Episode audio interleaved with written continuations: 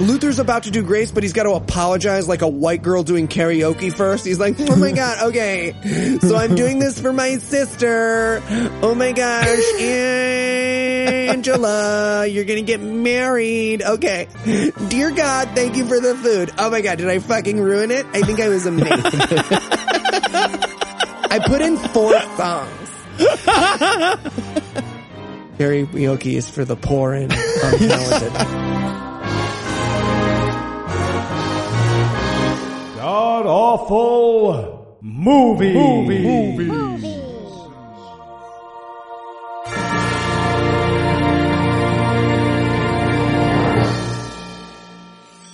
Welcome back to the Gamcast, where each week we sample another selection from Christian cinema because that's the only legal thing that the voices tell me to do. I'm your host, Noah Lugeons, and sitting to my immediate left is my good friend Heath Enright. Heath, welcome back, sir. Thanks, Noah. Uh, you know who's a great group of people? The whites. We're the best. All right, let's start the show.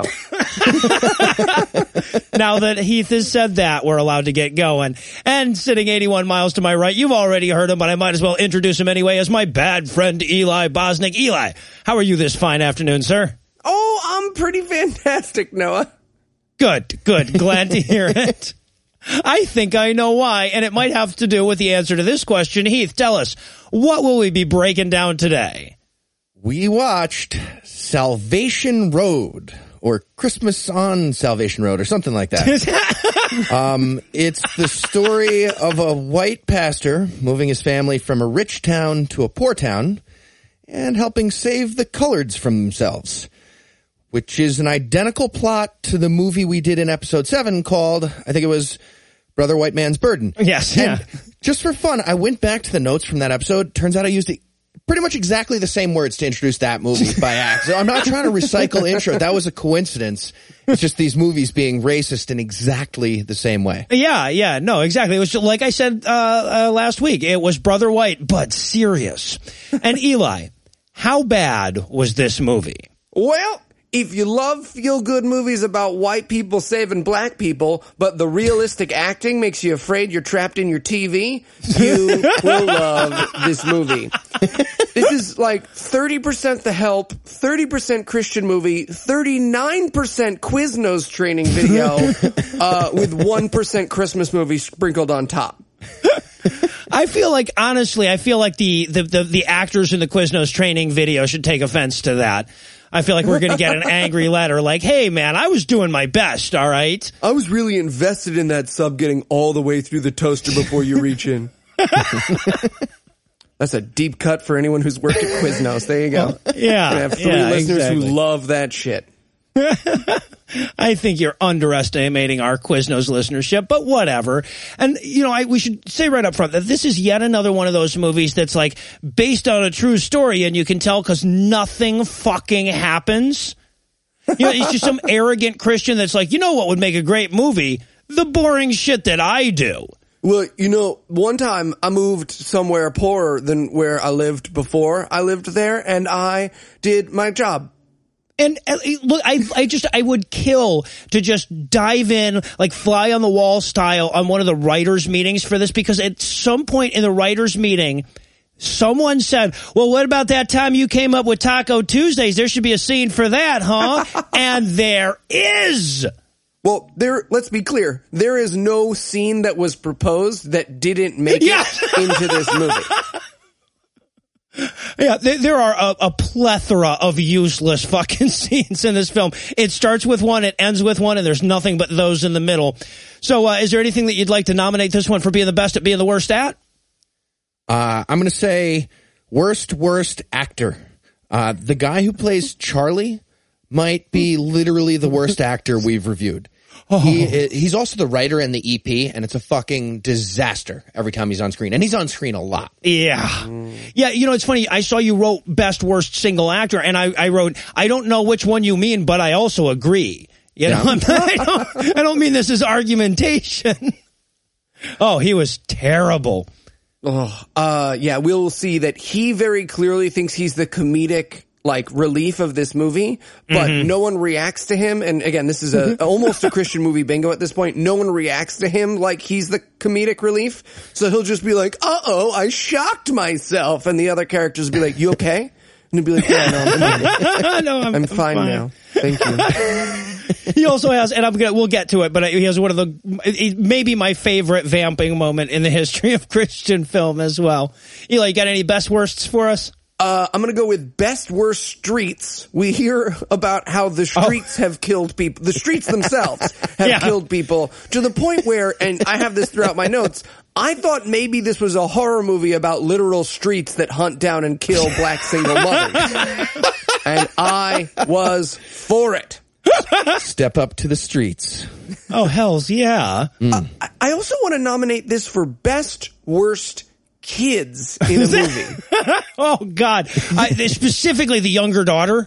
Yes, the oh. kids in this. Mo- so this is kind of a trope in movies, but it's not worse anywhere than it is here. Which is that people do kids sometimes as these just weird blanket honesty machines who don't understand like basic concepts, even though they understand the language around those concepts. Uh, but this movie, it's just terrifying. There's several moments where, like, the younger daughter, you're just like, oh no, she's not well. You need to. She should understand that. She's a teen. Like, this is not. Right. Yeah, she should be in an office somewhere trying to get the half red, half white boxes to make the right patterns. Yeah. Holy shit. I wanted, this bothered me inordinately through this f- film. I wanted to nominate this for best worst parking. Oh, fuck these people. Oh my God. All right. Anyone who lived in New York is going to have to go nuts with all the front end parallel parking in this fucking movie. Always six and a half feet from the fucking curb and diagonal. Looked fine to me. totally cool to me. You're Didn't hit worst. anything, so that's like great parking, not just good parking. Because you can tap the car in front and behind you. That helps him. I hate you make so much. space. Oh, And also uh, from more of a cinematic perspective too, and we'll get into this right away when we get into the review. I wanted to nominate this for the best worst editing.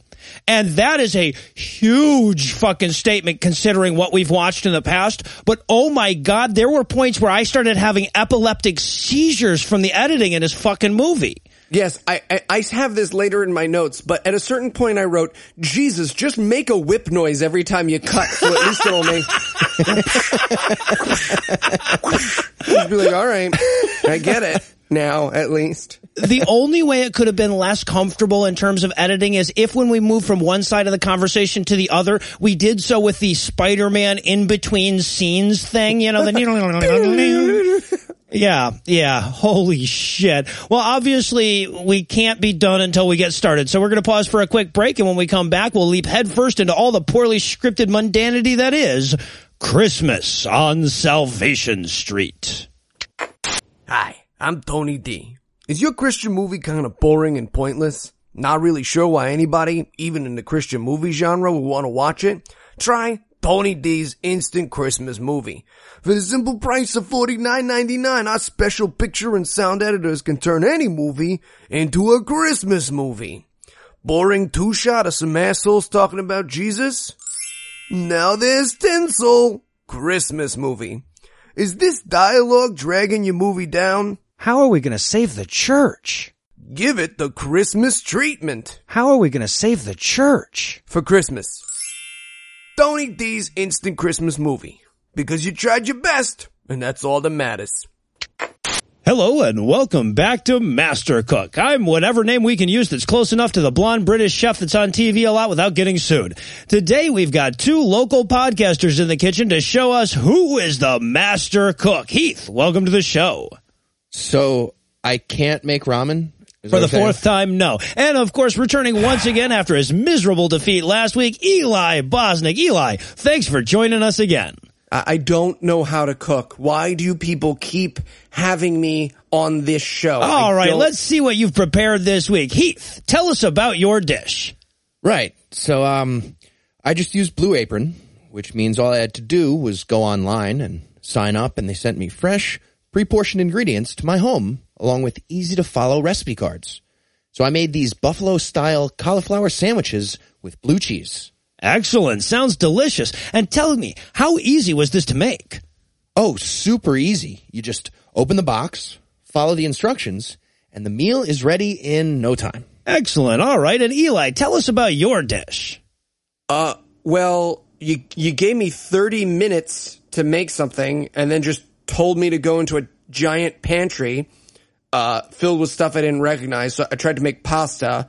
That takes like 20 minutes and I couldn't find oven mitts or anything around. So I just ordered Chinese food to the studio and that, that cost like $13. And then the guy pretended that the buzzer didn't work. So I had to like go downstairs to get it and it was wet for some reason. So, uh, there you go. Mixed veggies and brown sauce. I I see. That's uh, disappointing and expensive. Heath, how much did yours cost? Less than $10 a meal. Yeah, well, mine came with soy sauce if the container Uh huh. hadn't I broken. I think it's clear tonight. The winner is Blue Apron. It's obvious to me that the listeners at home will love how good it feels and tastes to create incredible home cooked meals with Blue Apron. So don't wait. Check out this week's menu and get your first three meals free with free shipping by going to blueapron.com slash god awful. That's blueapron.com slash god awful. Blue Apron, a better way to cook. Didn't even taste mine. The delivery guy very clearly dropped this in a puddle. Yeah, well, I don't tip. And we're back for the breakdown. So we're going to start this one off with a choir singing and a frenetically edited series of random shots of the outside of a church. And I do mean random, like part of the West Wall. Yeah. Uh, music note, by the way. Oh, nice. They got a real choir. Yeah. I mean, the first thing I have in my notes here is, wow, when it comes to Jesus music, I've learned to appreciate gospel choirs. That's how much my life sucks. it's like, at least it's not country yet. And the choir, they look like a perfect ethnic pie chart. it's, it's uncanny. It's like 31 white people and 8.3 Latinos and 7.5 black people and a tannish guy who claims to be 164th Cherokee, but he's lying. the, the instruction was very clearly everyone line up alphabetically by race. I, so bizarre. But it's a church, so everyone was used to it. They were like, we know. And speaking of, okay, so we meet our our hero here, who I have as elderly Mr. Bean the first time he appears, um, and. w- This is, is such sloppy exposition. The first thing he does is pick up a picture of his dead wife that he misses.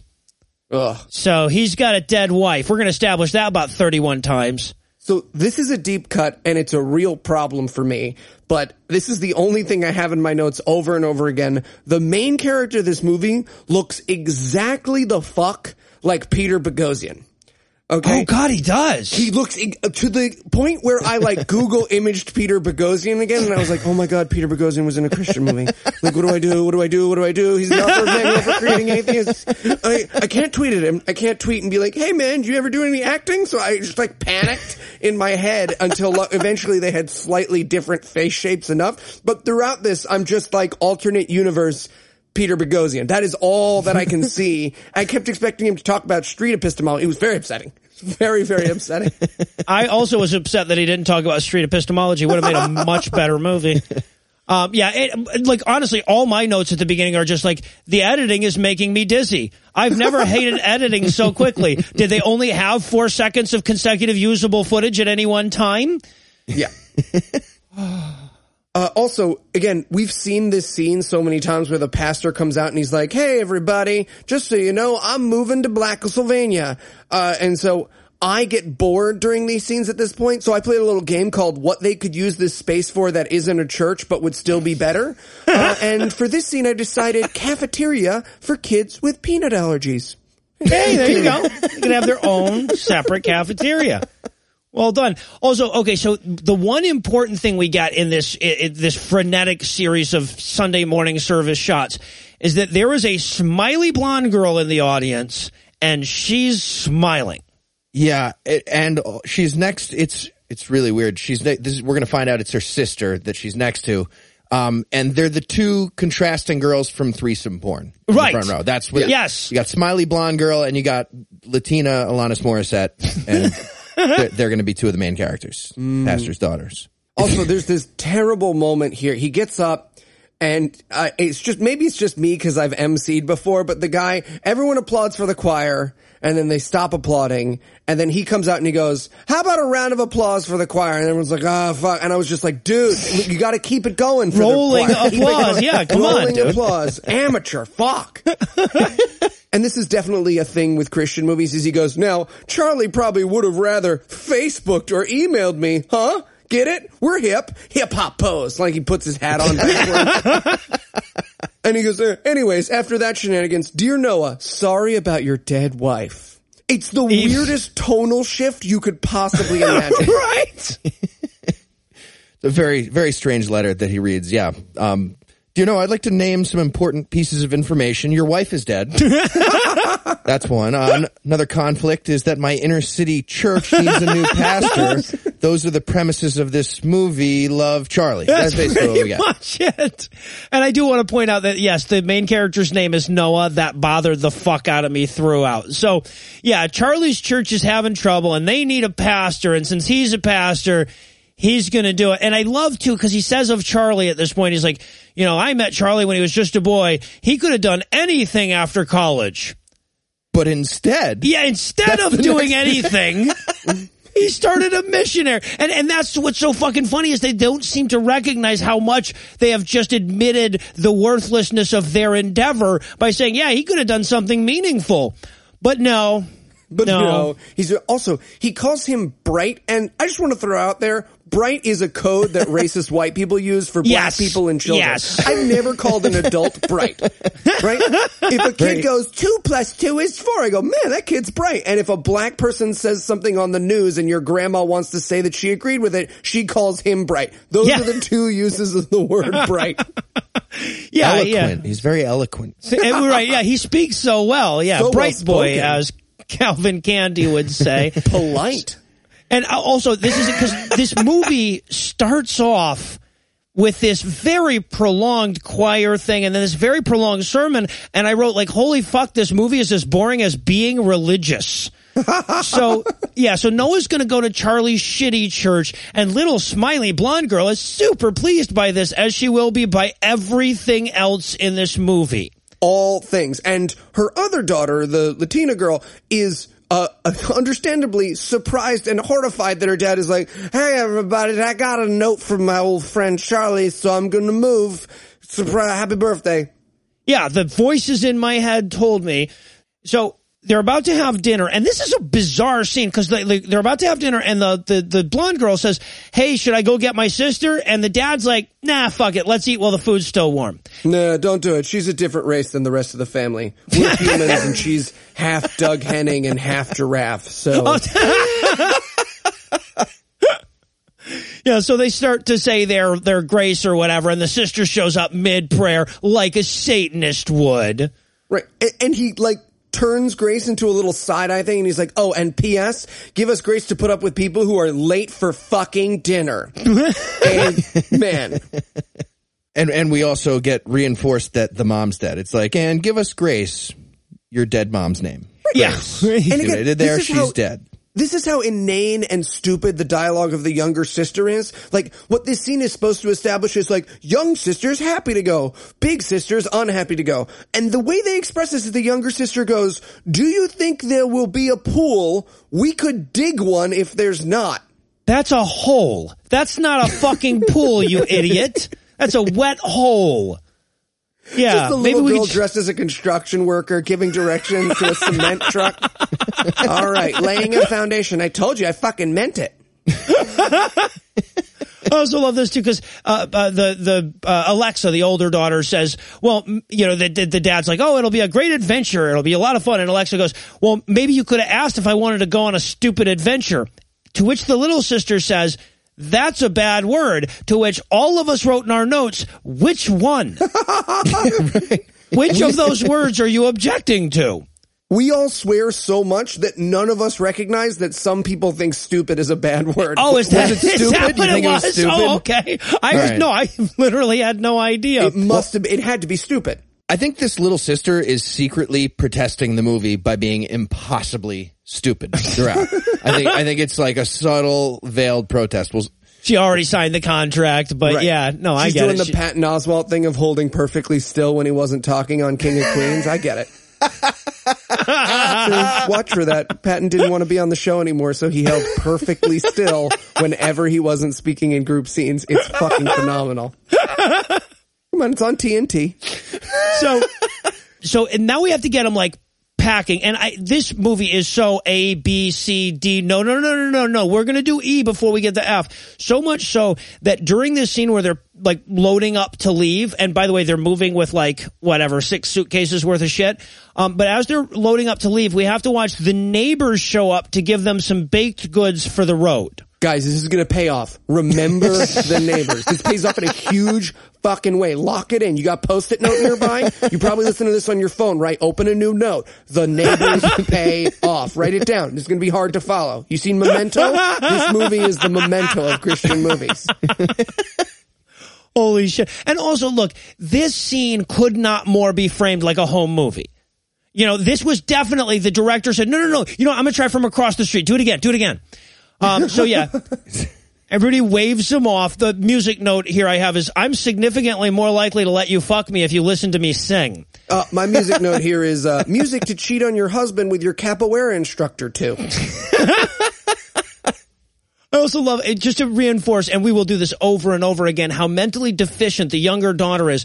They're driving into the city, right? They're moving to Urbanville. They never tell you what city it is, but you know, anyway, there are black people there. That's how we know it's a city. And the younger daughter says, why are there no trees?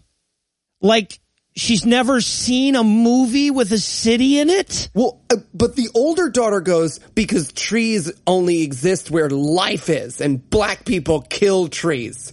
And and the dad turns around and is like, Alexa, and I wanted her to be like, what? It's a white genocide, Dad. W plus O equals O, Dad. I'm gonna tweet at you from my four accounts. What does that equation mean? So we, Sounds racist. So we get to the uh, we we get our little wrong side of the tracks montage um, as they're arriving in their new home, and this is the first time we see this son of a bitch park. Oh, head on park. This, is, uh, this is what happens to a society when people head on park. it's fucking pandemonium. He's like three car lengths away at the front of the car, like four at the back. Awful. You wouldn't last a day in my town. Great. He wasn't even up on the curb. I don't get what you guys are talking about. I hate it so much. I hate you. I hate him. That bothered me so much more than I thought it would. Uh, but they do that like three or four times in the movie. They show him parking, and it's like no. There should be a trigger No. warning at the beginning of the scene. So they show up and and th- they're now at the mission. Um, and they do this thing. Okay, so this is where we're going to meet Charlie. And Charlie is doing the stupid movie only thing where like people walk up and you hear footsteps, so you deliver a monologue to those footsteps without seeing who belongs to them. Oh, I do this. Um, I've been mugged several times because of it, but I just listen. If you're not here with a blowjob and a back rub, I'm not the guy you're looking for. Oh, hey, mom. Sorry, I just I just my new thing. I don't turn around and react to noises like a person or a dog. Don't- and then your mom mugged you? Is that what you mean? That's okay. Oh, Interesting. with a So- butterfly knife. That's what this movie needed was more butterfly knives. Anyway, so yeah, and and also okay, so this is where like I guess they haven't Charlie hasn't seen him since they were kids or whatever. He turns immediately to the older daughter and he goes like, "Wow, Alexa, last time I saw you, I had to feel guilty about wanting to fuck you, but no, it's okay now. It's okay. glad to glad to see it." And this guy like if you told me that they had to like inflate this fucking actor before each scene, I would not have been surprised. The acting of this guy is so, it's like watching a balloon sort of try to get out a window but not quite make it every time he's on screen. You're talking about Charlie. Yeah. Right, yeah. He, he's not comfortable with the location of any of his body parts throughout this movie. He has a lot of trouble. He keeps moving around like he's like naked at school in a nightmare and he doesn't know what to do where anything goes and he talks like he's got a dead body buried under floorboards like Edgar Allan Poe story. Yeah, it's really weird. I kept waiting for that to pay off. I kept waiting for like another character to be clumsy or something like that. And I got like 10 minutes away for the end of this movie and I turned to my wife and I was like, it's weird. Like what, how do you think this is going to pay off? And she was like, oh, he just can't act. And I was like, no, like they Yeah. just kept all the takes. And she was like, yeah, no, they just kept all the takes. And I was like, no. And she was like, why are you surprised? this is episode 72. No, he was painfully bad. And then, okay, and this is a pretty weird scene, right? So he takes him inside to see the place where they're going to be moved, they're going to be living at this mission or whatever. And, you know, we've seen this, it, not just in Christian movies, but in, in, in movies in general, a number of times where the families move into the really bad, slummy place or whatever. But the house they go into is goddamn gorgeous. And huge. Huge. Yeah, full like expensive antique furniture. Everything's like polished Yeah. wood. It's it's it's just an absolutely gorgeous location, and it's just like, aren't they supposed to be going to the to the slums? And Right. weird detail on this house. It has crosses everywhere, like carved into everything. Like like Cobra Commander would have cobras Mm-hmm. Right, everything. yeah, they have exactly. crosses everywhere. It's really yeah, weird. a, a la Scorpion Man or something. Yeah, exactly. and he and he looks around and he's like, "Ah, you've done a pretty good job of cle keeping this mansion up." And I'm like, "Yeah, man, he's done a really fucking good job." Well, also I love this too because this is the weirdest non-answer to a question that wasn't apologist related um, that I think we've ever gotten because because uh, Noah turns to Charlie and he goes, "So how does the mission work?" And Charlie looks at him as though he would just a- been asked how a screwdriver works. Right? He's like, uh, "You know, we we ask people for stuff and and They give it. sometimes and they say yes and uh, Give that to other people. what, do you- what I don't get the question. and I have a mansion. Yeah, It's that right, plus I have a mansion. How do really you nice. think the mission works? We'll write it down. We'll both write down our answers. And we'll switch. And this was kind of terrifying to me too. He says, you know, we used to have a pastor that preached every other Sunday, but he's gone on to his great reward. well, here's the crazy thing. And he goes, "Oh, I'm sorry to hear that." And he goes, "Nah, he moved to Vegas." Yeah. Like, what a weird way to introduce that your pastor moved away. Like that Yeah. would be a strange. People were like, "Oh, whatever happened to? Um, oh, he's dead." Really? No, no, I'm just kidding. Just fucking with I you. lied to you. I pretended a human was gone, but he's not. He's fine. he's just not here anymore. I'll pretend you're dead if you leave. That's what I'm telling. That's what I'm communicating. with you. Everyone I can't see is dead to me. Well, and- and also, apparently they had no fucking clue how to end this scene because uh, the the younger daughter Brianna, we find out her name is eventually, um, is upstairs, and we hear her scream. Which I thought, hey, this movie's taking a great turn. There was like a, a, a crack addict up there in the room or whatever. But no, she saw a spider and now Noah has to go kill the spider. And they seem to be convinced that there was comedy somehow involved in that. Yeah, I wrote in my notes, ooh, Brianna got taken. He's gonna, I have a very specific set of skills. If anyone there wants me to lie to them about a very old, badly translated book. Oof. Give my daughter back? No? All right. All right, I'll go back to praying. Um, so yeah, so now it's time for service at the mission, and it's so almost empty, guys. That's why they kept showing us those frenetic shots of the crowd at his last church, so we could contrast it and understand when there's only seven people sitting in the pews. It's bad. Yeah, I I, wrote in my notes, scattered applause, the movie. also, if you want to play along, uh, my use for this giant room that wasn't a church but was still better, uh, yoga studio. Oh, they Nice. you Yoga can studio. Good learn one. to resonate with the universe. And uh, yeah, so Brianna is in the front row. This is the younger daughter. So you remember we were talking about how she's just has ridiculous things to say and expressions. Here she's just smiling like an idiot at everything, like an old lady watching her cat get married. She's just like nodding and crazy smiling at everything that's said. That could describe her smile constantly. Man, you shouldn't use pets getting married as an example of something crazy, though. You should use something silly so people will understand. Because when pets get married, especially if they're pugs, it's important that people know that they're married. And also, okay, so I had already written the bit about how segregated the choir seemed in the at the beginning of this movie. They had like, you know, it was sort of a rainbow of skin hues moving from left to right or whatever. So when we see these the shots of the pew, and they, I mean, obviously they had to know they were doing this. The two, the daughters, the two non-black people in the room are sitting way on one side of the pews, and all the black people are sitting in the rear pew on the other side. Yep. Like a fucking bus in Alabama in 1950. And they are reacting to the church uh blackly while all the white people are not, which is fucking insane, right? Cuz he's like, "Thank you all so much for coming." And the white people are politely nodding, but these two black ladies are like, they're ready to escort him down the yellow brick road. It's incredibly uncomfortable because there's two of them in the fucking room, and you can see all the white actors being like, mm, "Are we supposed to?" Rah, rah, rah, rah, rah. Hallelujah. Yeah. Yeah. And oh my God, boy, do they double down on this after the sermon. Like he walks over to the two old black ladies and like, he's like, boy, you guys sure are a lot of fun. Uh, anybody want, uh, have you ever, have you ever, uh, hummed on some white balls? Yeah, for real. I, I said, I like where this is going. Little reverse Oreo action going on. Cause seriously, the first thing she says is she goes, I hear you're single. My sister needs a husband. So like, seriously, you into dark meat? What's the deal, Reverend? Let's get Yeah. this going. right away. And also, they, they sell it to you like that's where they're going for quite a while. So she, she like grabs him by the hand and she says, Pastor, I need you to help me with something. It's my, he leans in really close and she goes, grandson. And I'm like, damn, oh, damn. It definitely felt like prostate massage. Yeah, Like, she definitely did the little finger thing. Creepy. Nope. You need a release. But yeah, no, what she really needs is an old white man to go save her gangster son from the streets, or her grandson anyway, whose name is Toby.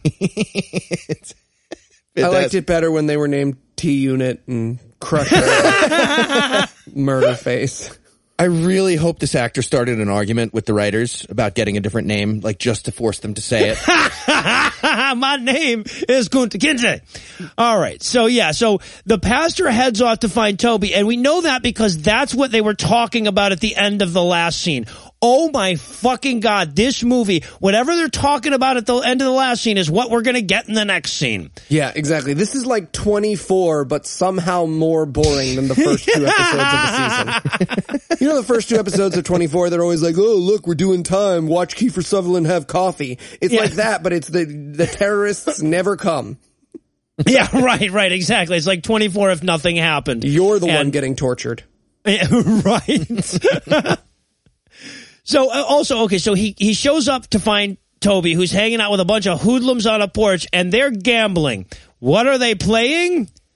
Uh, it's, it's supposed to be cards. You see cards There right away. cards. They're playing high card wins. That's what the guy That's says. what- literally what they said. That's, I mean, that's stupid. High card wins is a dumb game, but it's also not even what they're doing. If they were playing No. high card wins in reality, they wouldn't just be passing around cards and dollars with no system to it.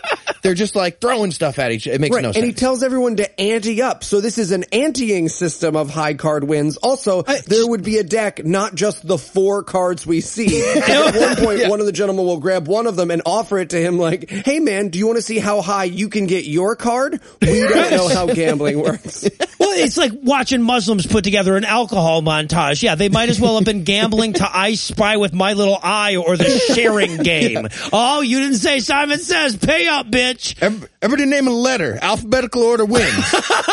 M, X, R, A. Fuck! Fuck! I sh- knew I should He have always said does A. We always lose. All right. Now you can only say A once out of every three All right, times. you can't always do A. Fine. But, but if you, but if someone else says A, you can say a number.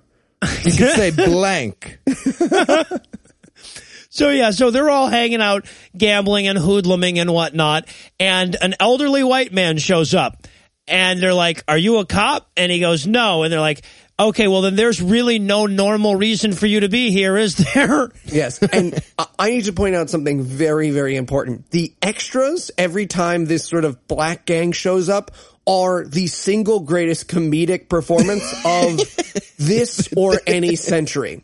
I can't. Just, you have to watch it again. It's not a good movie. It's not worth watching, but it's No. on Netflix. Get on Netflix. Scroll through because the extras very clearly thought slow motion hip hop dance was the way to do. But they're just like in the background, like uh, eh, uh, and uh, uh, uh. they strike a series of poses and are always doing some weird. Hey, Macarena, yeah, man. Well. but you know that's because the director was standing in the back going, "Stand blacker." Blacker. You're Come not. on. Don't you guys cross your arms or something? Shouldn't your jeans be backwards like crisscross? No, we're not doing that. Absolutely not. Also, there's this weird moment where he goes, well then get out of here. And the pastor like walks away and pauses and we all have some version of go back and challenge him to a dance off. Cause that's what I thought he was going to be like, all right guys, tell you what. I'm here to, and I'm going to say, uh, uh, uh, and every time, shit. well, okay, so here's the thing is that I had not let, yet learned the rules of this movie. So I honestly thought he was about to like win their affection by showing him how awesome he was at high card. Like I thought he was going to be like, I'm going to have to fuck these kids up at high card and, and, and, and, and show them what's what. But, uh, no, because that would require something happening. No. So he just walks away. And then, and now we're going to go back to that uh, in, in just a second. But first, we have to like cut back to the daughters, uh, who are like, you know, so that we can once more reinforce that older daughter Alexa is not too happy about this move, and retarded daughter Brianna is smiling about it. Yeah. An older daughter seems to be wearing like a maternity dress in this scene. That's yeah. she's supposed to be unpacking, but she's wearing this weird wrap shawl thing. And her sister comes in and she's like, I help you unpack human. I mean, we are both humans. humans refer to each other in this way all the time. Smile shows you I chose no chime to bite.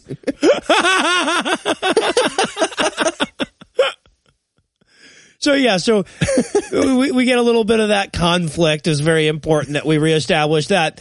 And then we cut back to Toby, who's now leaving the big high card tournament. And apparently the pastor has just been sitting in his car waiting for Toby to leave. So he can mm-hmm. pick him off one at a time. Toby goes, Hey man, are you stalking me? And I'm like, Yes, that is exactly what is happening right here. No. Well, what's the xylophone for? Why are you doing? Okay, yes. Yeah. Well, and see what's so funny here is like the intended audience for this movie sees a dedicated pastor, but I see a cult member trying unsuccessfully to get out. And I just see a full grown man waiting for a teenage boy to be separated from his friends. And I have tips for him. That's what I'm saying. I have some advice. And there's this, it's just a tiny moment, but he goes back to his car. He can't get Toby. He goes back to his car and he's got a flat tire, right? And he looks up and he goes, you're testing me, huh? But I honestly thought that he was doing like a, oh, you to God. It's just a really weird pseudo comedic moment. Yeah. So dad comes home to sad Mexican guitar and swelling strings. Yeah, my music note here was some Mexican guys just got on the subway at 125th and they're going to be here until 59th. So I got to turn off my podcast and smile because I don't carry cash because I'm not a fucking drug dealer. Mm, that's very nice. It sounds Thank so you. different from your other songs. so different. But of course, this scene has to be interrupted because Charlie needs help putting tools near the metal box downstairs. So yeah, so and, and of course, so they get down there, and this is this is the big Taco Tuesday moment. But it opens with Noah saying to Charlie, like, "Man, how have you survived so long around so many non-whites?" Because again, like they keep like, "Oh, this is a really bad neighborhood. This is a really bad neighborhood" throughout this movie, but like. Indoors and out, this place is gorgeous. The only thing that makes it a, a bad neighborhood, quote unquote, is the fact that there's so many non-white people around. Absolutely. And they never, except for one character which isn't in this specific neighborhood, no one ever indicates that they're like anything but fine. Yeah. Like they just keep looking at people like every time a black person walks into their church, they're like, oh God, take it all, take it all. no, man, I'm just here to go to church. Oh yeah, no, church, this is, this church is for you too. So well spoken and bright. So bright. And uh, this is where we learn how Charlie runs the show here, or or whatever. He he's fixing the thing. Yeah, he's just like waving tools vaguely in the area of the metal box, and um, he explains that my business degree helps keep the place afloat. yeah. It- What? That that's not how diplomas work. They have no cash value. Coupons are worth more than diplomas. what? Well, and then, and this is supposed to be, apparently this is supposed to be a big moment, like where he shows his, his, his stuff as a preacher, because he goes like, hmm, you know what'd be a good idea is having like a, like a Tuesday dinner. And Charlie's like, oh my fucking God, man, holy shit, that blew my mind. Tuesday dinner. My God, Holy I've been telling people if I see them here on Tuesday, I'll kill them. I don't know if you noticed when you first walked in, but I just was delivering monologues without looking at people. so, yeah, that sounds way better than just continuing to stare into the front trunk of a car. Is that what that's called? A front trunk? I call it a front trunk. Also, tiny comedic note about this scene. They're doing like a banter back and forth at the end of it. And he goes, all right, well, if I'm going to cook, then you're going to clean. And the pastor's like, no, you clean. Yeah, You you're clean. the Hispanic. Fuck you. also, uh, fun thing here, cause Brianna does chime in with, I'm happy wherever we are. Uh, this is where in the movie you can start shouting, shut the fuck up, Brianna, and it works. Uh, if you'd like to play along, I know some people watch the movies. Uh, all of Brianna's lines work with shut the fuck up, Brianna. Yeah. She smiles back like an idiot. Yeah, right. No, I just I had in my notes. Somebody needs to slap Brianna with a black man's cock, and I'm volunteering to do it. I just need a black man to help. So, and, and of course, they're getting ready for Taco Tuesday or whatever at this point, and And there's an incredible moment in this scene where Carlos uh, comes in because he's just dropped all the taco shells and he goes, I guess tonight it's taco salad. That's okay because Mexican food is all the same ingredients. And I wrote in my notes, that's his one. well, if it wasn't so fucking true, maybe. But yeah, that's Oh, we don't Pretty get one if it's true? Well, then this show is about to change. Strap in, everybody. So yeah, and then of course the pastor goes like, "Well, I guess I should let everyone in because nothing can be implied in this fucking movie. They can't just suddenly have people start showing up. We have to watch him go over and open the door to let the enormous crowd of people that are there for Taco Tuesday uh, in one at a time." And were they just waiting outside? Was Yep. there a bouncer out there? Were there some like less attractive homeless people that got sent to the back of the line? nah, man, private party. Oh, come on, dude. I just saw you let like six girls in. Private party. Yeah, fair. Why'd I wear a suit? And also, they do this a number of times in this movie. Um, so I just want to point this one out, and I think this is like the second time they do it. But Charlie turns to uh, to Noah and he goes, "Hey, Eh, "Wow, I don't know if we've got enough food. Maybe you could pray to God to multiply the food." And they have this little tee that doesn't happen in real life, except in our book, which is totally not laughable, where it totally really happened. But over and over again, they joke around like, "Yeah, maybe God could help." Tee, well, no, that ain't gonna happen. Right. No. But then Grandma Ida walks in with mac and cheese, which again, super, and it is a super racist moment that is very tonally weird. She walks in and she's like, now y'all can't be eating without Grandma Ida's mac and cheese. Yeah, no, my note here is like, at least it wasn't colored greens and welfare checks. That's really the only step they could have taken that would have made that scene more uncomfortable for me. Now I really want nachos and mac and cheese and collard greens and welfare checks. Weirdly enough, that's always in Heath's notes when we do these movies. It's just this is the first time that's made sense. Yeah. Normally we There, have to Heath, cut you it got out. to say but- it. You got to say it. So, okay, so now we, cut. and this, I had a little trouble. Maybe there was a problem with the editing, but I had a little trouble with this because then we cut to everybody in the pews eating soup. So I assume that this is like another day and now they're having soup, but no. Apparently the meal was we're all going to have taco salad in this room and then we're going to move into this other room and have soup because apparently this is the same day still. Right, and now it's not taco because Taco Tuesday, when it was proposed, was like, "Hey, this is how people will find out about the church." But now it's got sort of a homeless people soup kitchen vibe. Yeah. And so I'm like, "What's the vibe? Is it for poor people? Is it for humans? What? Wh- who is it?" There's a difference. Up- so, and then of course, this is where we have to like, uh, we have to reinforce the Grandma Ida story or whatever. So, uh, the pastor Noah walks up to Grandma Ida and she's sitting with this little kid and, and he has to get rid of the little kid. So he's like, Hey, Dwayne, you're about my daughter's age. You want to go tap some white ass? She's right over there. That's what he said. He's like, "Hey, looks like my daughter's ready for some cake. You get where I'm going? You picking up what I'm laying down, Dwayne? Go get some." Go on, get over there. Go get yourself some racist tweets. And he's like, "Can I, Grandma? Can I?" yeah, go ahead and fuck his mentally disabled daughter and have some cake. Perfect. yeah, good. Believe me, she'll smile throughout. Um, and of course, th- they have this little episode where he like he he turns to Grandma Ida and he's like, "Grandma Ida, you seem busy. Are you gonna die?" And she's like, "Yeah, but not until Act Three. It'll be fine. It'll be Right, fine." she's dying of plotitis. Uh, exactly inflammation of the plot. Got inoperable dizzy thing. A doctor told her apparently. And and this is where we clumsily resolve the fact that the daughters are two different races. She goes, "So I heard that your daughter is adopted." And I'm like, "From who? Was that Right, where- Carlo walking around? Hey, make sure you have some, uh, you know, some soup. Also, by the way, not his real daughter. Just, uh, just found that one, and uh, the cake is over there on that table. I wrote in my notes. Oh, that's why she's a different race and so ungrateful. Well, yeah, because he's like, oh yeah, we found her in one of them shithole Hispanic countries, so and she was in an orphanage, you know, and boy, uh, and this this line bothered me so much. He goes, you know, a girl in that situation can easily go down the wrong path.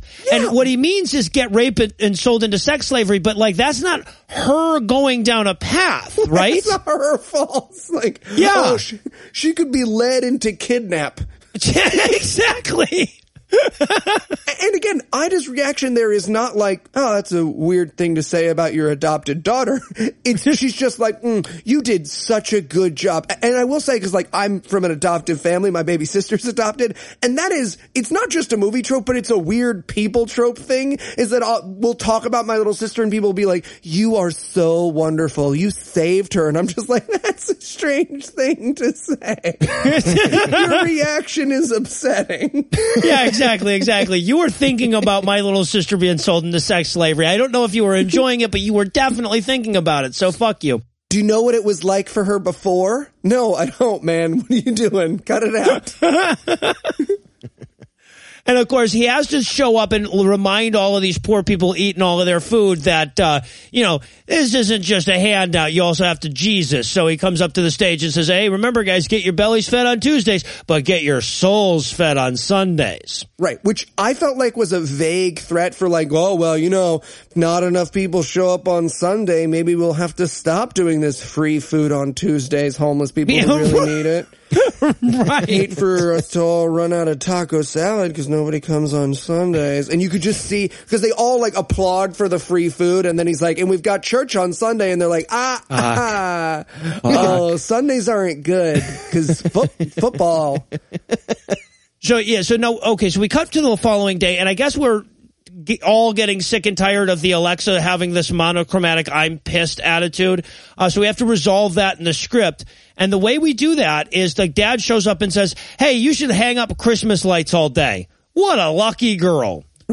Yeah, but he's guilting the shit out Oh, of her. yes. He's saying, hang up the Christmas decorations, you know, like you used to do with dead mom and little sister, dead mom, hang them up. Be guilty. And yeah, so she has to, Yeah, right. Like basically his pitch here is like, if your dead mom was around, she would want you hanging up these Christmas decorations, wouldn't she? Daughter who's still alive.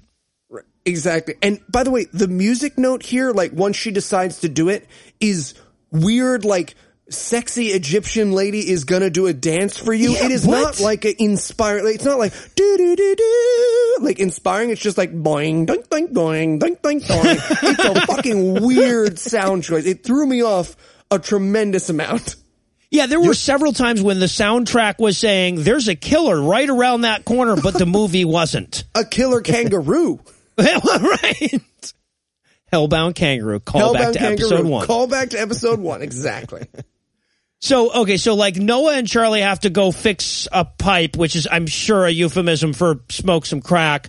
Um, and, and I guess the daughters are gonna uh, hang up the Christmas decorations. But again, because this movie is so clumsily edited, we get them arriving like they're coming back from fixing the pipe, but you would think they were arriving to fix the pipe. But no, they're coming back so we can see how good a job Alexa did putting up all these Christmas decorations. Right. And the intro line there is, I think you let that pipe burst all over that woman on purpose. And they're like, well, any way to get a baptism, right? And it's just like, wait, you let a, a sewage pipe burst all over a, wo-" like, they we never addressed that. I wanted a flash cut to some woman just soaked in urine and shit being like, well, I'm not going to that fucking church. Gross.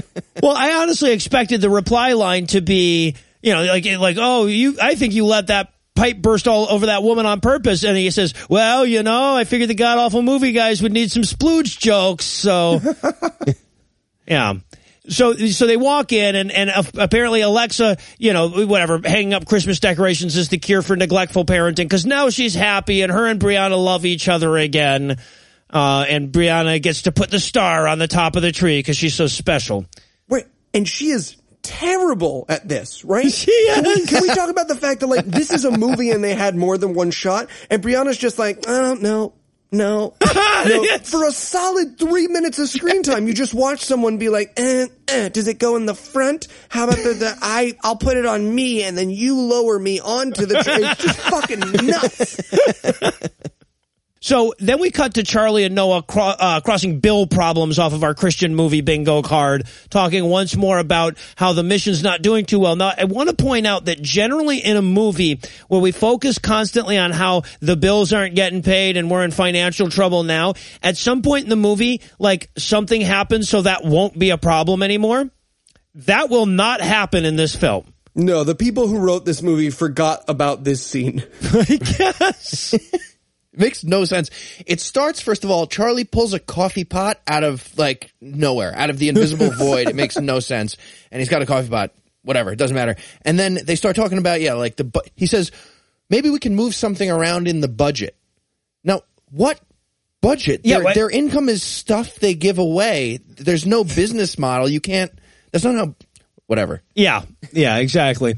So uh, and now and then all of a sudden, uh, uh, Toby shows up because Grandma needs his help. She's dying of. We couldn't make it till Act Three. It's hard to this. tell. He runs in like Lassie, and you can't really understand what he's saying. Oh, yeah. Is Grandma Ida down a well, boy? Yeah, no, but he says, "Have you called nine one one?" To which Toby says, "She doesn't want a doctor. She wants." Anything else that's terrifying. It doesn't matter how that like- sentence ends. Right. And the preacher's just like, yeah, no, that makes sense. To the dying mobile. Oh again, let's emphasize grandma in this movie, good guy in this movie, chooses pastor over medicine. All the other good guys endorse that decision. Right. And we're going to double down on that in this next scene where he walks in and she's just like sitting in bed and he's like, you need a doctor. And she goes, no, I don't need a doctor. I want to die now. She does. She says like, I don't want a bunch of machines and tubes. I want to go right to heaven. Again, if there was nothing wrong with Christianity except this, it would be enough. Right. She explains the left side. This is her words, not mine. The left side of my body don't work the same anymore. That's bad. That's bad. I feel like we should get that checked. Also, she's not like suffering and screaming. She's just like, meh, I could die. yeah. I wanted him to be like, yeah, that sounds familiar, the left side thing, but you know, you people have different strokes than we do. I'm going to call an ambulance. To figure it out. He's like, no, no ambulance, ready to die. Yeah, but of course he has to pray with her while she dies the slightly droopy death. But first, she says, "Hey, can you take care of Toby and Dwayne while I'm gone?" And he's like, "Yeah, we'll just have a whole like miscegenated Brady bunch over at my place. Now let me pray with you as you slowly droop over to death." Right. And literally, she is speaking totally normally and she looks Yes. totally fine. And then as he prays, she dies. And I wrote in my notes, oh fuck, he can kill people by praying for him. Where's that movie? like a superhero who just happens to kill everyone he prays for running around town. Don't make me do it, man. Though I walk through the shadow. Ah, ah. you're safe now. Crazy billionaire money. So, uh, so, so now she's dead, and he has to go out on the porch to tell everybody she's dead. And of course, because these filmmakers seem to think that there is no mental difference between 2 and 13, the younger brother, Dwayne, has to say, how come everybody's crying? To which the pastor says, well, your grandma's in no pain anymore. To which Dwayne says, you mean you cured her? Right. And he's like, no, man, she's dead. And he's like, you mean like nobody buys her albums anymore? No, she's not alive anymore. Right. So she's records ahead of time. Is that what you're saying? Okay, Dwayne, we have an issue here. Let me. And then he literally just turns to Dwayne and Toby and he's like, so you guys are my kids now. No paperwork or anything because you're No. black. So they just let us take you. Like Apparently. I guess I guess we're going with the box full of kittens method of adoption. So get in the truck, son. And it's so like it's so clumsy the way he does it. They're like, because the kids are like, "Well, what's going to happen to us?" He's like, "You're going to come and live with me." And Toby's like, "Whoa, wait a second, No, I'm just gonna spay and nerdy neuter you guys, and then we'll be all set. get you some advantage." No, it'll be good. It'll be good. So yeah, Toby runs off because he doesn't want to go live at the mission, um, and and that's so that we can get multiple fucking scenes of Pastor Noah wandering through bad quote unquote read black neighborhoods hoping to find Toby. Yeah, just midnight cowboying around looking for Toby. Well, and look, I mean, as they throw this montage together, I shit you not, occasionally he's looking up. like watch the montage again. He's looking at like he's looking for a human being. You think he's perched on a power line on one leg somewhere? It's fucking insane. Just watch this montage and keep in mind the entire time he's looking for a human who would be standing in human places. Is that Toby? No, it's just Disney crows. they are not racist. I have it on good authority. Also, weird, weird, again, weird music choice here. My music note here is Toby and Eli are making sweet love on dark red sheets because this is not looking for someone music. It's like, bam, bam, bam, bam. I had it as the if Shaft had a did you know segment. Yeah. And oh, oh, of course, because we've seen a white person walking around in a black neighborhood for more than three minutes in this movie, someone wants to carjack him. And basically, the mugger runs up to him and he goes, "Hey, man, uh, are you a man of the cloth?" And I wrote, "Yeah, meth head muggers very often know the term "man of the cloth." Well, yeah, because that's his whole thing. He's like, you know, here, here's a knife. Give me your car. And he's like, you wouldn't rob a pastor, would you? Like anyone would give a fuck. right. And he, and then he goes like, "Oh, okay, you're a pastor." So what are you doing around? Like he makes fucking small talk. He's like, Right. "So what, are you- what are you doing?" He's like, "Oh, I'm looking for Toby." And he's like, "Oh, cool, cool." And he's like, "So you're gonna steal my van, or you gonna go let me look for Toby?" And I wanted him so badly to be like, "Well, I could steal your van, and you could still look for Toby." that's not an either or, but like you uh, need the car to look for Toby. Yeah, but apparently this street thug is very impressed with how passionate he is about his flock, so elects not to stab him to death or steal his minivan. Or money. Instead, he, yeah, he apologizes and walks off. And again, I cannot emphasize enough how little the stakes for this movie matter. Everything that gets brought up, everyone's just like, huh? And then just move. It's just like a weird Wes and pseudo Wes Anderson world where everyone's just totally unaffected by everything that happens. right? It's not because he then gets a cell phone call from his daughter, right? And she's mm-hmm. like, "Dad, we need to talk about if I can go live with my aunt." And he's not like, "Honey, guess what? Some guy just threatened to fucking stab me." He's like, "No, no, no, yeah, let's talk about your college future." Yeah, what? It's such a bizarre fucking contrast. And again, it's because nothing matters in this movie, so there can be no progression. But yeah, no, it's fucking painful. But the movie wants to make sure, yet again, that we know the pastor prizes his messages from God over the best interest of his daughter's education. Because his daughter is saying, like, if I go live with Aunt Janet, I can finish up the school I was already in, and I can continue, like, I can work for her company, make a little money. Now, it's a little weird because she says, I can work for her over the summer and make enough money to go to college. it's like, oh, they pay $900 an hour at her company. But at any rate, but the dad is just like, no, no, fuck the future in college. I want you here. And we, as audience members, are supposed to go, good job, dad. Right. And he goes, I mean, look, if you need help paying for college, because I guess you gotta go to college, I can like get a side gig somewhere, I guess. I saw a sign at Quiznos. Maybe I can do something there. So now that that important scene is over, we cut to 5:49 a.m. where the younger daughter is awoken by a sound downstairs. Turns out Jungle Love Jr. is having some early morning cereal and would like to have a pajama party with her as he does so. Yeah, and usually when I watch videos like this, Andrew makes me clarify that I'm joking about watching videos like this. So Eli's joking about watching videos like Yeah. But uh, yeah, so there the, the the sexual tension though between these characters is very palpable. You have to admit they're having a little party, and he's like, "Oh, where's the bowls?" And she's like, "Oh, they're right here in this this cabinet in the camera frame. Here's the bull. My grandma's dead. My mom's dead. Oh my Yeah. gosh. Let's fuck on this Ouija board together." Yeah, Also, there's this crazy moment where she goes, well, you, when's the last time you saw her? And he goes, last Christmas. And I wanted her to be like, I gave her my heart. But the very next day, she died anyway. But no, it didn't. It, didn't. it was very much a lead into last Christmas. Yeah, yeah, no. So then, so so that important scene is over and now. So now we cut to the sisters out shopping together, With Um, a and bag of pennies. like a bitch. Oh my god. She Brianna, again, who I hate and recommend shouting shut the fuck up Brianna, has a bag of pennies for them to go shopping together. At Yeah. the local bodega. Like it's just a bodega, but they make it like a, she's like, "Are you ready to go shopping?" I figure they're going to do a mall montage, No, some a- nope. Just they're a going to deli, the corner store. corner store, 7-Eleven.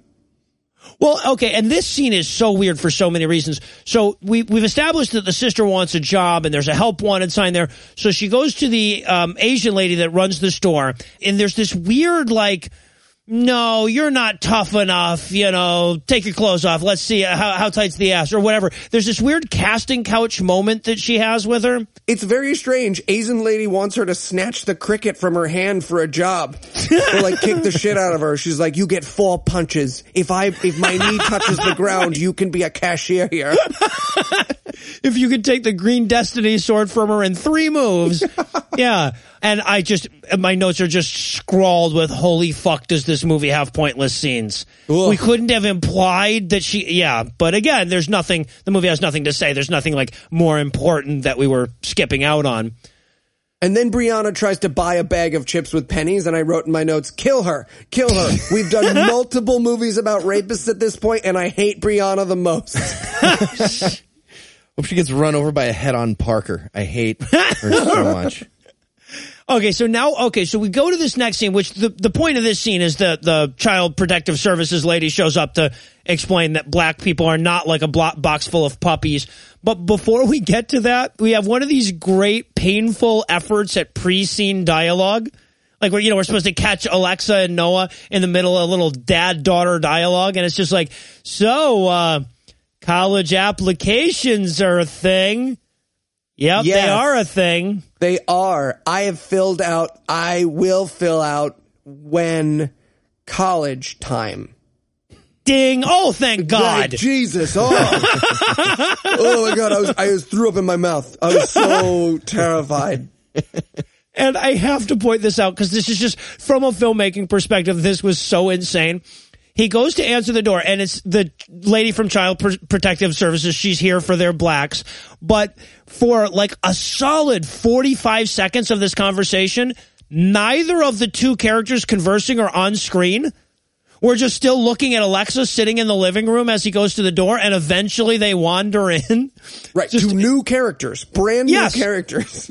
Yeah, exactly. And I we have to talk about the Child Protective Services chick because holy fuck is she hot. Oh, I okay. Not only is she super hot, but she is wearing the worst, most fake wig we have seen in any of these movies.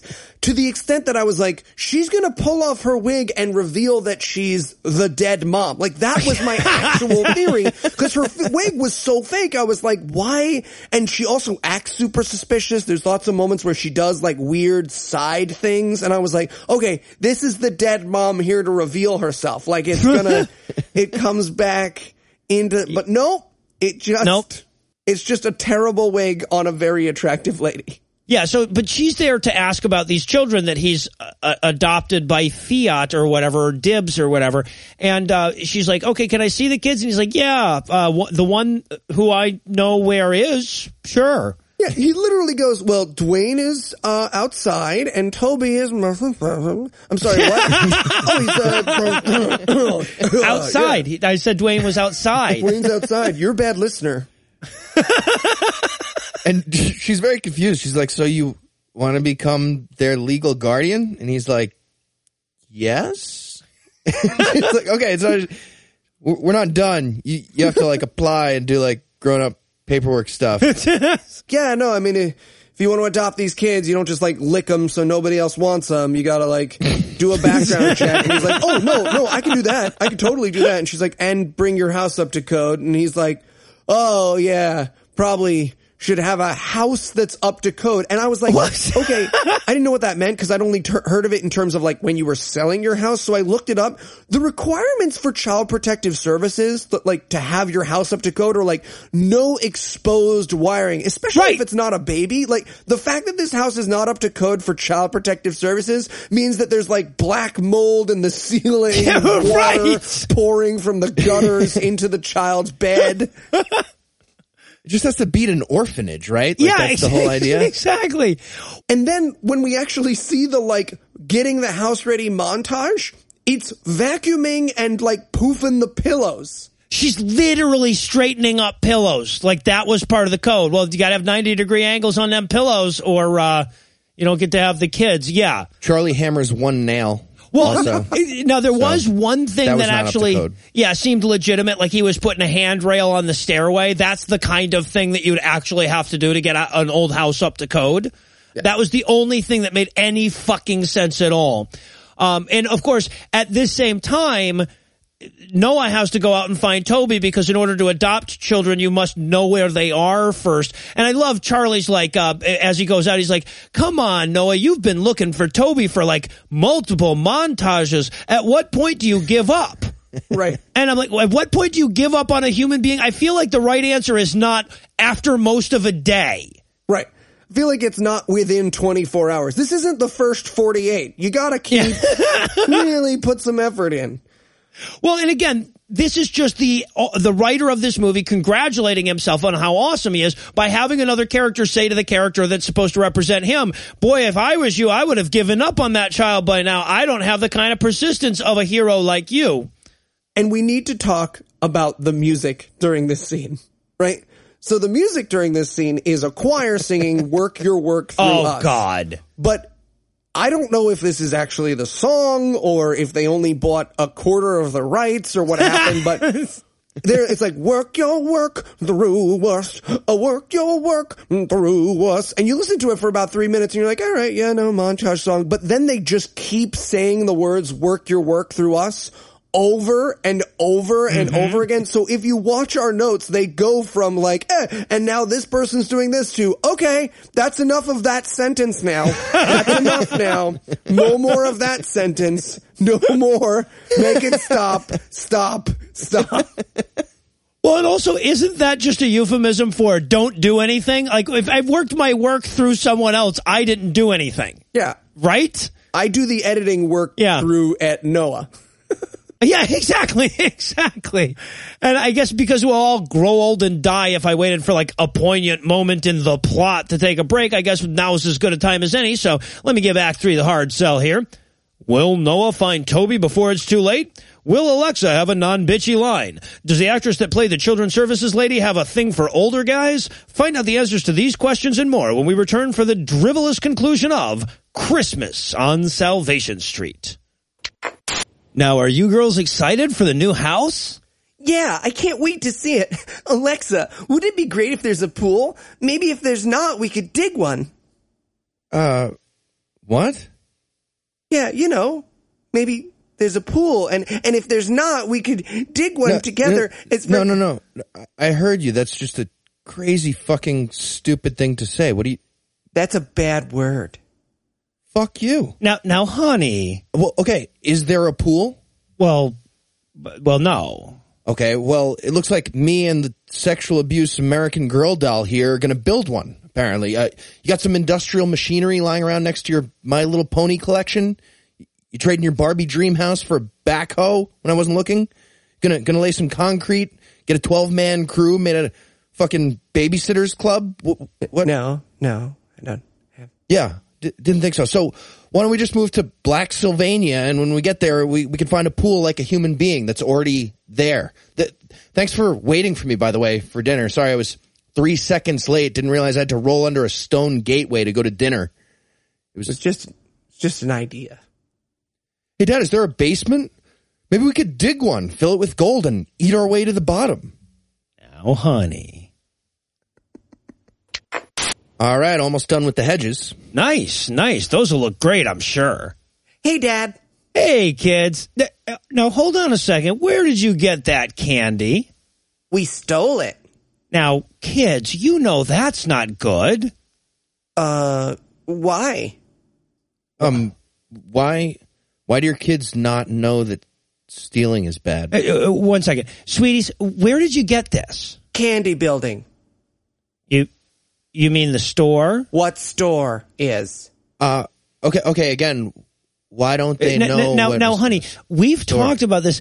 Candy building is a house of trade. One must bring coin for that which is contained therein. Oh, I'm sorry. dude, what is wrong with your kids? What's- Yeah, kids being kids, you know, always being. I, I urinate now? Use the stone bowl upstairs. Ah, the rising planks to stone bowl of excrescence. Your family's weird. Your family's weird. And we're back for more of this shit. When we last left our hero, he was desperately at work trying to make sure this house wasn't deemed too dangerous for kids to live in.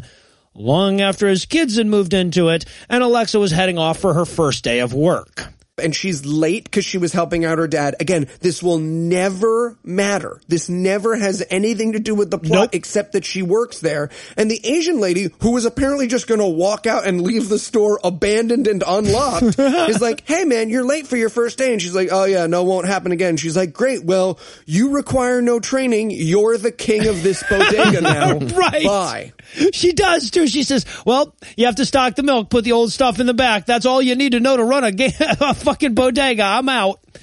Yeah, yeah. So and and and again, like the fact that she works at this store never matters either to the well, p- plot is a little rough. Anyway, yeah. So now we cut back to uh, uh, Charlie finishing up all the old up to code stuff, and this is probably the most painfully off moment of of like attempted comic relief in the entire thing because he goes like well i finished the wiring but i'm not very good at it and i'm like wow that should inspire terror and all around you Yeah, I uh, hooked up the gas lines. I mean, I did my best. You know what I'm saying? what is that smell?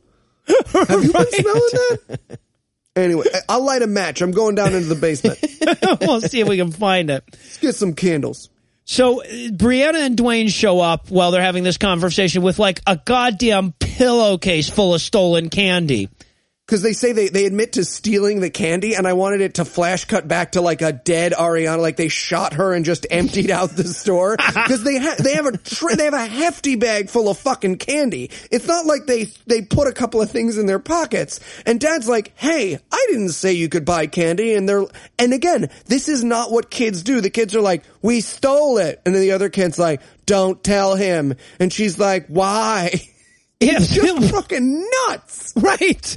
Like, how the fuck did you get to, like, honestly, regardless of what age this daughter is supposed to be, how did you get to the age where you can go to a store without an adult and not know that you're not allowed to steal fucking candy?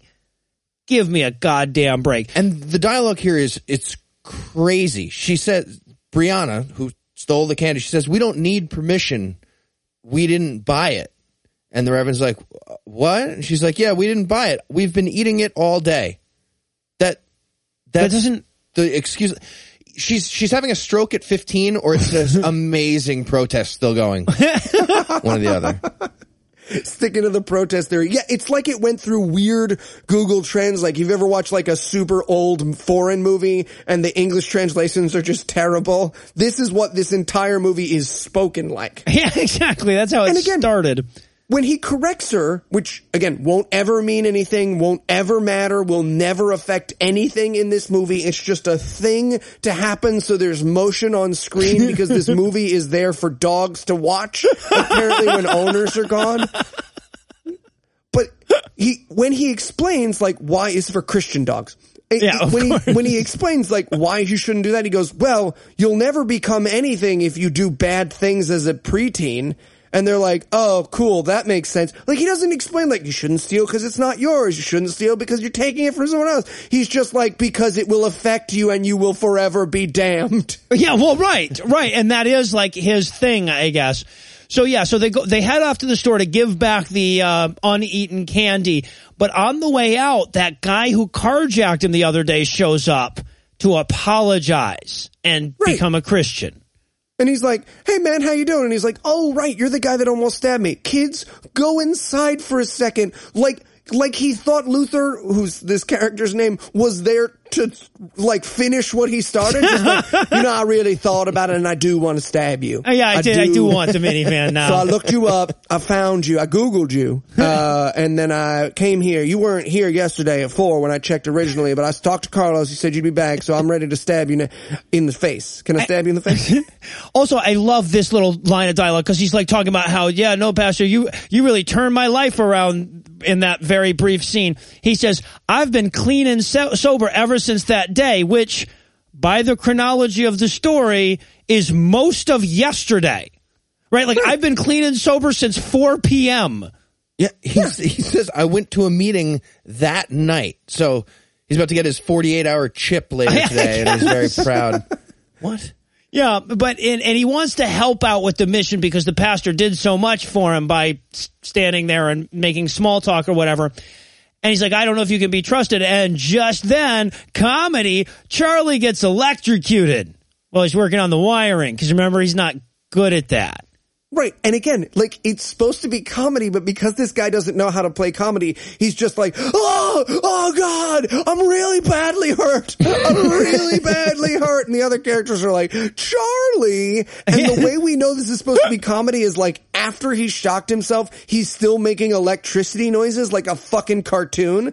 He's like, uh oh, wish there was an electrician here.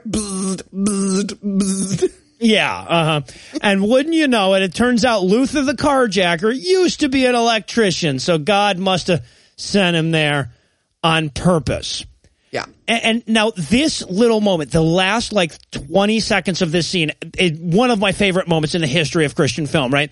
Because like he, he's, he says, yeah, you know, I don't know how to do electrical work. He says that to Luther, to which I'm screaming, then don't do electrical work, you fucking idiot. Would you wing oral surgery? But then the Yes. actor has to, yeah, right. But then the actor has to vamp for a couple of seconds at the end of the scene and, uh, about uh, and, and he's trying to say, well, yeah, no, I was trying to get the wiring done, and dot dot dot. That's all that was written in the script. So he's going and like I, uh, this is literally his line. You know, I, I I- hit my toe. I'm like, that's how you fucked up electrical work. that was the best you could come up with as you were doing the electrical work. It forced you to stub your fucking toe. Oh, I was trying, but I accidentally shot a badger and fucked a goat. Where the fuck does this even come from? You crazy lunatic. Anyway. I was, I was I was hooking up this panel here, and then uh, I started thinking about the hokey pokey. And you know how you put your right foot in, take your right foot out. Turns out when you do that to electricity, it's not great. oh fuck! I love that moment. So yeah, now and then again, just to reinforce the uselessness of the scene, we have to wrap up the stolen candy thing. And we can't just imply that that happened because the filmmakers are too stupid to assume we would know. So we spend four seconds on a scene of Noah showing up with Brianna and Dwayne to give the Asian lady back her candy. Right, and it's incredible. He goes, "They've got something to tell you," and I wanted him so badly to be like, "Your kind isn't welcome around here." Rape of Nanking me. Oh, God. That's your three. Um, and then I guess Noah gets home and Luther and Charlie are all done rewiring the whole house in the seven minutes it took him to walk to the store and back. Yeah, Exactly. In the in this four second scene, they have rewired the entire house, and now they're sitting there drinking lemonade. Yeah, uh huh. Because they're Christian, that's what they would be drinking. Yeah. Turns out the key was you have to shut the power off before you cut wires with scissors and hokey pokey around and uh, cut off wire. Also, you pretty much never cut wires with scissors. Well, that also You know, helps. Yeah. mustn't have a bomb, and bombs don't even work like that. So none of that makes sense. You had to cut the blue wire. Oh, I get it. So yeah, so and then of course Luther knows where Toby is because he's also black. Um, and and he's Toby is hanging out with Damien's crew at the warehouse on Third Street across from the tracks. Uh, it's not on the right side of the tracks. I'm trying to think of which side of the tracks. Oh, it's the wrong side of the tracks. He's on the wrong side of the tracks. Also, incredible moment between these characters that I guarantee you was a rewrite. He goes, "So, what does Toby look like?" And you see the white actor go, "You, you, you, you." And so they switched it, and instead he just hands him a picture. Like, Yeah. he, you know, he looked because you couldn't have those. The people who wrote this movie don't know how to describe African Americans, so they were just like, "What if he just hands him a photo? Great, solved Yep, it, solved it. Yep. good, uh, good edit there, Dave. Good edit. Yeah. And then of course, like he says, "Oh, I'm going to go get him from the warehouse on Third Street." And Luther goes, "I wouldn't go alone." And he goes, "I'm not alone." To which Luther sighs and goes, "Okay, I wouldn't go with just you and an imaginary companion either. You know what I fucking mean, dude." I wanted him so badly to jump through the window of a car with Jesus in the driver's seat. So, okay, so now he heads over to the drug warehouse because, like I said, that's what we were talking about at the end of the last scene. And again, we've got one of these uh, uh, amazing moments of like the actors had, like we had to catch him mid conversation. So here's what we hear as he walks in. Lot of money. Lot of money. Cause that's what gangsters talk about when they're just left to their own devices. yes, and again. Just to point out, music note, oh, ready to go again so soon, Toby? Fine, let me get some Gatorade. and they're in a warehouse. They have leather couches. Yeah. in their warehouse hideout. They also have a, a bottle of what appear to be Sky vodka and cognac. Grey Goose vodka and Beefeater gin. yeah. But leather couches, no table. They just turned over garbage can. Yeah. Or yeah, right, right, exactly. When he walks in, he's like, uh, hey guys, hey fellas, thanks for letting me in your hideout. Uh, henchman, again, who is giving the best comedic performance of your life, pulls out a gun and just pulling out the gun, it makes 16 minutes of gun noises. Yes. It's just like, chick, chick, clack, clack, chick, chick, click, click, clickety, Sounds like I don't Optimus think when Prime gun, transforming, yeah. yeah, I don't think when a gun comes out of your shirt, it turns into another gun or something. yeah. well, he's holding it sideways, gangster style. It makes more noise often. Oh, now. oh, I Oh, all right. But, the uh, bullets rattling around in there. he just walks in and he's like, "Hi, excuse me, I'm a a white person. I'm Reverend. No, it might as well ring a bell like he's at a front desk. Like, excuse me. Secretary told me I could just come right in. and flash cuts to a gangster sitting at a desk with like one of those Britney mics, and he's like, "Big scary warehouse gangster." Big scary warehouse gangster. How can I direct your call? yes, we do have bloody meth. That's a call sideways. so yeah, and and okay, so now we have to head because like he doesn't manage to talk Toby out of it, but he does scare Toby about the future that Dwayne would have if they lived on the streets together or whatever. So eh, we head back to the mission, and again, my note is about the painful attempts to catch characters mid conversation. Because when this scene starts, it's it's Charlie and uh, Luther sitting at the table, and they're talking about the last scene. Right? He's like, Right. "Man, it sure is good that you showed up to help me with that electrical work." That's literally the opening line. So apparently, they're just having that conversation over and over again until something happens. Right, but then it's then it's Luther's turn to leave the scene. So they're like, "Man, that dinner was delicious," and Luther's like, uh, "Are you hinting I should do the dishes?" And they're like, "Yeah," and he's like, "Weird. I thought I was a, a guest." Um, sure, I'll I'll clear the table now. Well, and and I think this is important because the movie really glazes over that. Luther now lives at the mission with them, right? So like this, giant mission. yeah, like this. They, they've they've brought in the guy that was trying to carjack him 48 hours ago to live with the teenage girls. It's a reality show. They're in a giant mansion. It's really weird. Yeah, and of course, this is also the part where Alexa has to break it to him that she's got a job, um, but like he doesn't care any more than the rest of us. Right. Again, there's no drama of this. No. She's like, Dad, I have something to tell you. I got a job. And he's like, Oh, cool. How do you like it? And she's like, I don't know, man. I did, the whole thing at the beginning seemed you would be upset about this. And I just want to know, where is the movie? Are we doing a movie? Who the fuck is this? Goddamn hour and 30 minutes of Meisner exercise. Well, right, right, because if you're paying attention to the review up to this point, you're thinking to yourself, I wonder what the stakes in this movie will eventually be. None. Also, Yeah. hey, guess what? It's Christmas. Go fuck yourself. This apparently, this movie has Christmas in the title. Right? Nothing in the fucking movie has any. There was a Christmas decoration scene, y'all. That counts. If you can tell me what this movie has to do with Christmas, I will tuck my dick and balls up my own butthole. Literally, they just like had free Christmas decorations. They were like, you want to set it at Christmas and say the word Christmas three times? And they were like, sure do. Yep, I guess so. And then we cut to late that night where it almost seems like something's going to happen. Don't worry, it doesn't. When a mysterious hooded figure breaks into the house late at night. But, But it's, it's- Toby. And he lives there. So I don't Right. know why he has to break in, but he does. Right. He breaks in. He breaks in and he's like, I want to take Dwayne with me. And he's like, where? And he's like, I'll figure it out, man. It's like elsewhere. Yeah, but see, he's leaving Damien's crew, but he knows that they'll kill him if he leaves the gang, so he has to like skip town or whatever. And the Reverend is like, no, no, no. Um, the the gang guy won't. Is my plan? That's his So we'll plan. and that is it. Well, again, his plan is God will take care of it. Like in all of these goddamn movies, everybody's plan has to be sit back and do nothing because God's going to take care of it. Right. And Charlie, who had a golf club when he thought someone was walking in the house, turns to him and he's like, yeah, let Toby go. Let him go. I don't think this, uh, this is not really our area expertise. Kind of just Well- wanted to fix up a mission. Yeah, I see the, the the the side of this story that you really don't get is that Charlie is a raging fucking racist and doesn't want these black kids around, but he can't say that. So he's constantly going like, "Man, you've been looking for him for like 14 minutes on that Google. I think it's time to give up, right? And switch back to whites and Hispanics, huh?" So, yeah, and also the actor that plays Toby will never get more than four consecutive words out without taking a breath. Now, some of that is because he has to shout every single line that he says in the movie.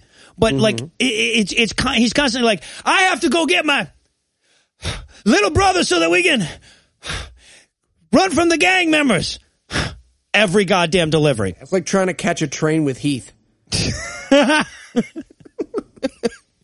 deep cut. So, okay, now we cut to Alexa at work and sh- where she catches a lady stealing. This is the first half of this scene. The second half of this scene will take place long after you've forgotten it. Yeah. Oh. Okay, so she catches this lady stealing who is wearing at least $150, $175 lovely leather jacket and Yep. gold hoop earrings. Uh huh. And she turns around and she's like, please don't call the cops on Yeah, me. I, I have a baby and I'm poor and I can't afford milk for my child. Right, because in this universe there isn't WIC or anything. And first of all, this is damn promising opening to lesbian porn, right? Please don't call the cops. I need help. But that's not where we go. But uh, instead we have to prove that Alexa's so Christian that she lets the lady run a tab. Now, what's happening here is that she's so Christian that she's stealing from the Asian lady to give to this other lady.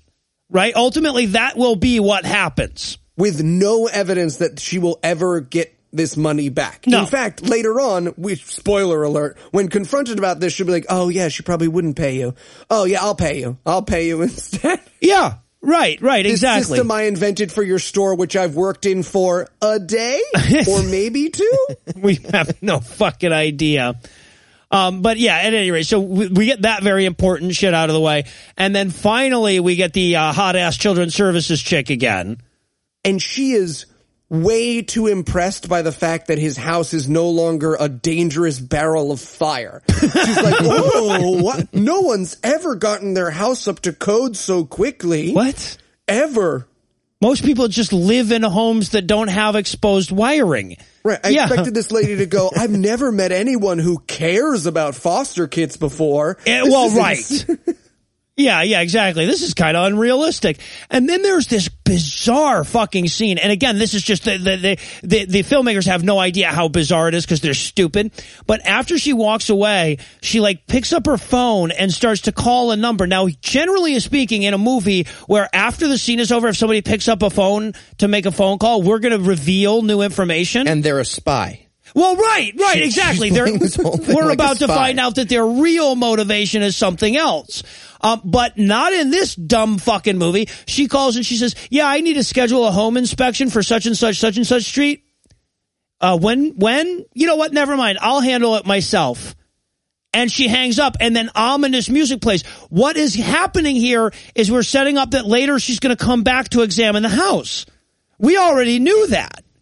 I'm, I'm sorry. I shouldn't be so surprised this far into the film, Well, but it sets the shit out of the next scene, so now we know. well, gonna- that's yeah. true. Yeah, exactly. I wanted her to pick up her phone and call into base and be like, "It's done."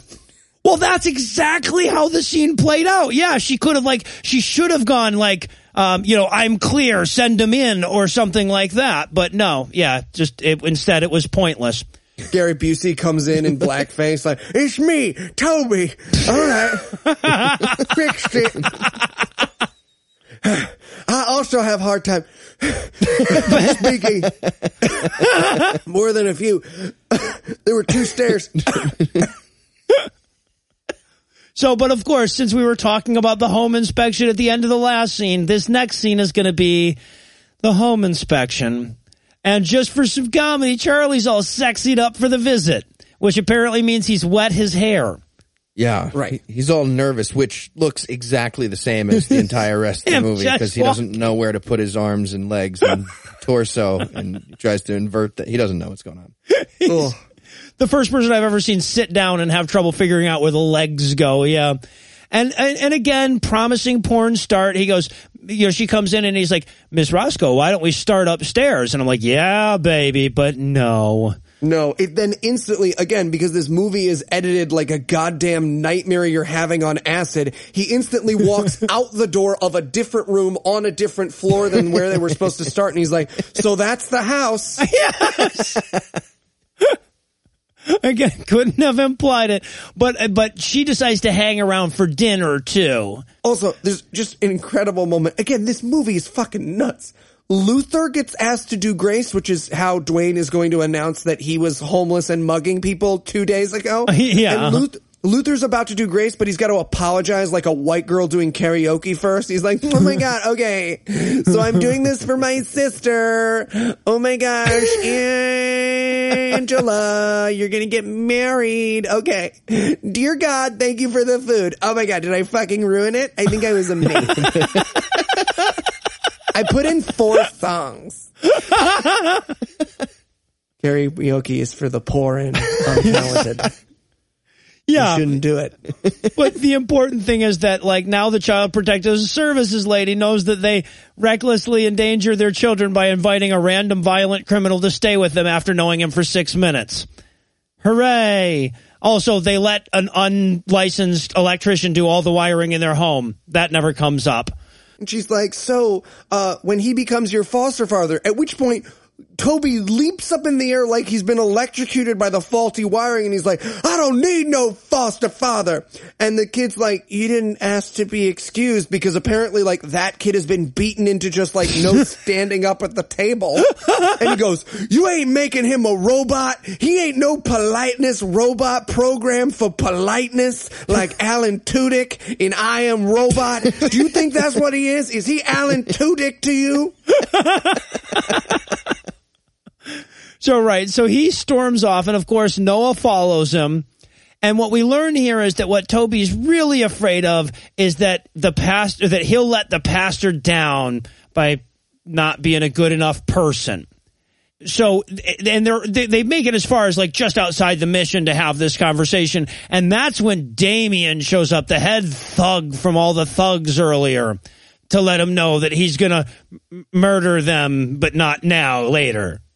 And again, the extras in this scene are phenomenal. Watch them while Damien's talking because they're literally in the background like, ma, na, na, ma, ma, ma. ah." They know they're not allowed to talk because they're under five, so they're just like, uh, uh, uh, oh, oh, oh, oh, rah, rah, rah, Leave with a good goddamn Congo line or something. Yeah. boop, chibbidi-pah.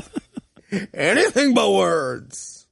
And now, okay, so the the Child Protect- Protective Services lady has just witnessed a like a gang of armed men come in and threaten to murder him and his family, and she's like, "Yeah, so uh, maybe I'm going to take your daughters too." I just thought, you know, while I'm taking kids out of your custody, I thought we'd throw, they at least throw that on the table. Right. But again, because there's no stakes in this movie, he's like, what? You're going to take my daughters too? Like, ugh, Yeah, damn. don't. Oh. it's like trying to get Heath on a train is my point. So then we get uh we get Alexa, she's heading to work and Toby happens upon her and walks with her um for yet another incredibly meaningless scene. And this is this scene primarily keep in mind again, this is a, a man writing about his own life, right? Writing about himself when he writes these lines for other characters. Um, so Toby is basically just going like, man, I don't get your pops. He never gives up on people. Why is, does he do so much good for so many people? To which she says, He's a reverend. That's his job. To which I just wrote, fuck you until my hands started to hurt. I wrote, he's a reverend. He's used to fighting for the weak. You're right. Go back to the early diatribes. You'll get that one. You'll get that one. Yeah. And then to end the scene again, because they know there has to be before and after dialogue, he's like, so you're adopted. If you had sex with your dad, the baby would be okay. and blackout. Like literally, it's just it's no. I have never seen a series of scenes with such unconnected. This makes international gorillas looks like fucking Rashomon. Oh, it's so painful. All right. So now back at the mission, Noah's trying to sort out what they're going to do next time Damien shows up. And, I wanted a Home Alone montage so bad where it's just like paint cans and no. no. This movie, it was not too late for this movie to be good. They, it didn't get there, but it could have still gotten there. Yeah. So what he decides he's going to do is go talk to Damien, go talk to the to the gangbanger, and explain his side of the story. And of course, all the other guys are like, "We're going with you," and he's like, "No." He grabs his Bible. He says, "I'll be fine." I'd love for him to open it up. There's a gun in the Bible, you know, like uh, Shawshank Redemption style, but no. See, I wanted a flash cut to his dead and mangled body and then just back to the thing like, well, that didn't work. So he shows up at the warehouse um, and pulls, and I guess Damien is is uh, Toby's cousin or whatever. So he pulls the "Your grandma's dead" card, which you know, like now Damien can't be a thug anymore. Um, so that affords him time to tell Damien that Jesus loves him and leaves him a Bible before he ominously wanders off.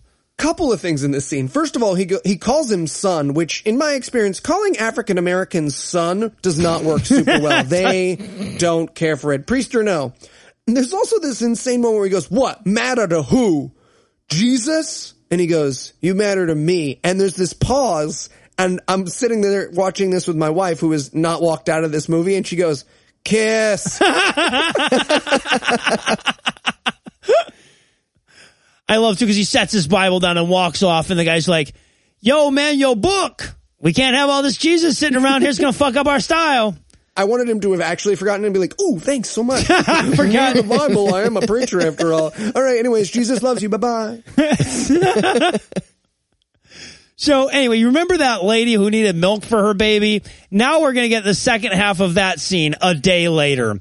So eh, they're having this again, this painfully awkward. The scene hasn't started yet. Conversation about who the baby daddy is or whatever. And when the owner walks in, well, and let's put this in perspective.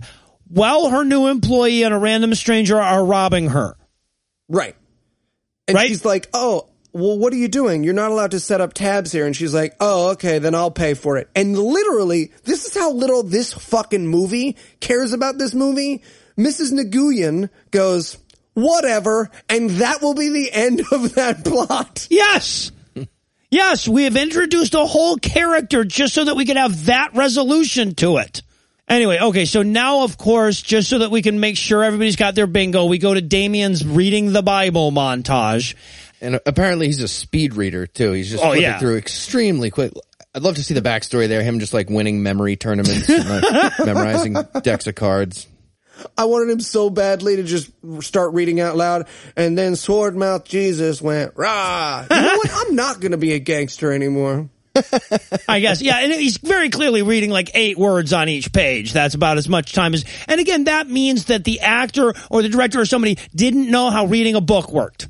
So dad goes in, and now this is also a, a, uh, uh, again useless, but such a disappointing scene because we get dad showing up at Alexa's room late that night. He knocks on her door and starts just randomly walking in, and you know, she could have been masturbating. That was a choice that that was open to them, uh, but no, she's crying over a dead mom picture. Right. He walks into the room. His daughter is sitting fully clothed on the bed, weeping over a photo, and he goes, Everything okay? And I wanted her to be like, Oh yeah, man, everything's great. I often weep fully clothed in my bedroom at midnight over the picture of my dead mom. Things are awesome. You want to go to Dave and Buster's later? okay, just checking, hon. And yeah, right. And of course, I, I, guess the, what they're going for here is just to resolve to like make sure that everyone knows. No, no, Alexa's totally on board uh, with the move now. We are retrofitting a character arc into her storyline, guys.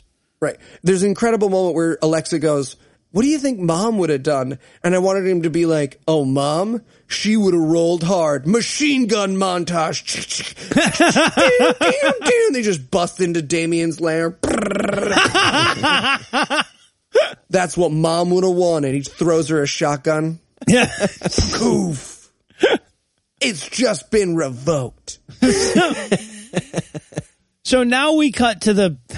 Yeah, I don't fucking know. The Christmas dance or something at the church. It's the Christmas Eve thing that's happening. See, it's about Christmas. Eli has to like fold his dick into his ass or something. What did you say you were going to do? And of course, right in the middle of their big celebration, Claire shows up, the Child Protective Services hottie, and she's with a cop. She's there to get the kids. Just the black kids. She's actually just come for Dwayne and because she goes, I need to take Dwayne and Toby. So like in her mind before the sheen, she was like, okay, we'll just take away the black ones. He can keep the white ones. Those are his. Like, I don't want to get into all the paperwork, but like, Even though one of them those is adopted. Yeah, exactly. and therefore under my jurisdiction. Yeah. And also, I'm sorry, but you're coming to pick up orphans from their foster home on Christmas Eve at gunpoint. At a Christmas party. Right. Not Is that like, really how that works? Yeah, she's just like, oh, I, I knew you were having a Christmas. I thought this would be fun. Like, you could do White Elephant Christmas and then one of the kids could get taken away to a police station. I try to make it fun. Yeah, right, right. That's why we do this at 8 p.m. So, and also, while this is happening, while he's having this conversation, this, oh, you're not going to take the kids, are you? Shucks. The neighbors from the beginning of the movie who gave him the baked goods show up. Mid sentence, mid, fu- it's the fucking craziest interjection to a I scene ju- I could possibly imagine. The neighbors from the beginning show up with a bunch of Christmas presents and are like, hey now, don't start without us. And you see the CPS lady be like, oh, kind of important what we were doing. We were We were doing having a a- whole, A scene. I mean, in real life, this kind of weird shit happens, but you don't have to let it happen in your movies. Yeah, and I, I feel like that was just like probably just happened. You know, it's just like it just so happened. Oh shit, are you guys filming? I'm so sorry, I didn't know. But yes, I was so proud of myself for recognizing who these characters were at this point. Oh, you guys doing White Elephant? All right, I'm going to trade my Amazon Echo for the uh, bigger black kid. Cool. for Toby. And then, of course, right in the middle of all of this, Damien shows up with his thugs in tow. and, and Toby immediately, when Damien walks in, uses his brother as a human shield. He does.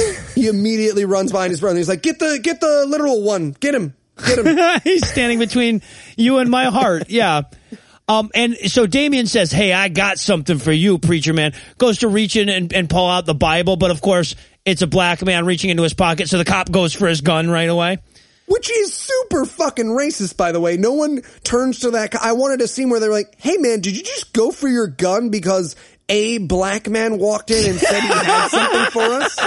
Like when the white people came in, you didn't jump on them and be like, "A bomb!" Right? Well, right, It's just right. like the fact that a black guy reached into his pocket meant you went for your gun on Christmas. Hey, Well, and, and and again, it's not like this cop knows the backstory, right? He doesn't know that Damien is the the gangster that's been threatening him. It's just a black man walking into church saying, "Hey, preacher, I have something for you." and his and immediate fucking thought is, ah, "I better shoot this black guy." Most realistic moment in the movie, actually. But yeah, but what really happens is he pulls out his Bible and says, you left this book and it changed my life. So now I'm going to use my gangsterness to protect your mission because I'm a Christian now. But just to be safe, I feel like he should have backed in with his hands up with the Bible. Like, just, I mean, like if you're going to be responsible about it, whatever. It's it's not entirely that. It, it, I don't want to talk about whose fault it was, but Exactly. so he wanders off. I don't unfriend people on Facebook. So, so now that Damien has turned towards Jesus and everything, he wanders off and we get what I can only hope is the closing monologue from Noah.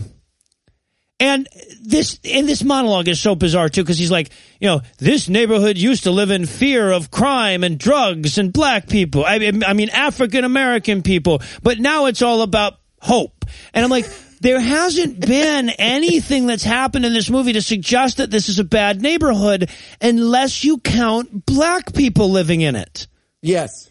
That is it. A- and your reactions to them. Right. The, literally the worst thing that happened is that police officer almost shot someone for reaching into their pocket at church.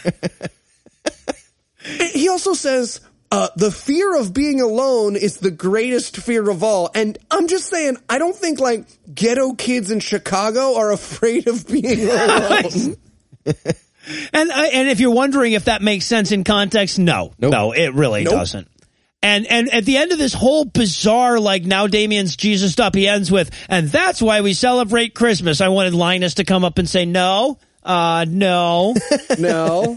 Got some Bible quotes here for you. And apparently Claire is so impressed with something that he can now keep the kids. I don't even fucking know. there was I almost have a no- gunfight, and she's like, "You can keep the kids." Yeah, you This guys fine." won the almost gun The fight. gunfight didn't happen, so you, you keep. Them. I have no idea what that character is supposed to be motivated by. The people walking in with the presents? The gangster saying that he will not murder them and returning a Bible? She's just, she's just like, well, movie's over. That guy's making that little hand circle gesture that means wrap it up. So you can keep your kids. I'm going to go back on the porn set I borrowed this outfit from. Rips off the wig. I'm Gary Busey.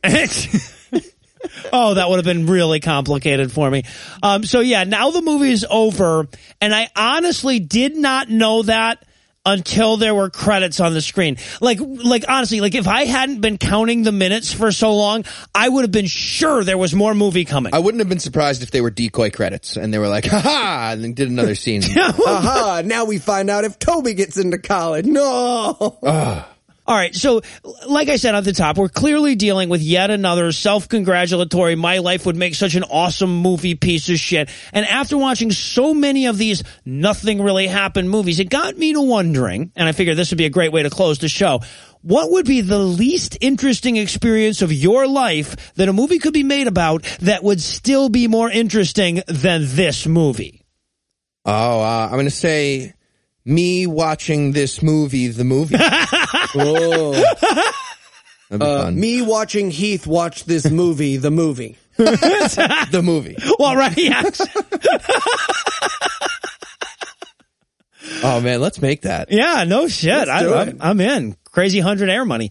And well, that does it for our review of Miracle on Salvation Street. It's not going to do it for our episode just yet because we still need to make you feel all tingly about next week. So Eli, tell us what's on deck. The Encounter. I've been looking forward to this one. I got to be honest with you. It, this is a good one. So this guy who stars in the encounter, the encounter is about a bunch of people end up at a diner late at night and then the manifestation of God, Jesus, like fixes all their lives. But a running theme throughout some of the movies we've watched and some of the ones we're going to watch is that like this guy is always Jesus God.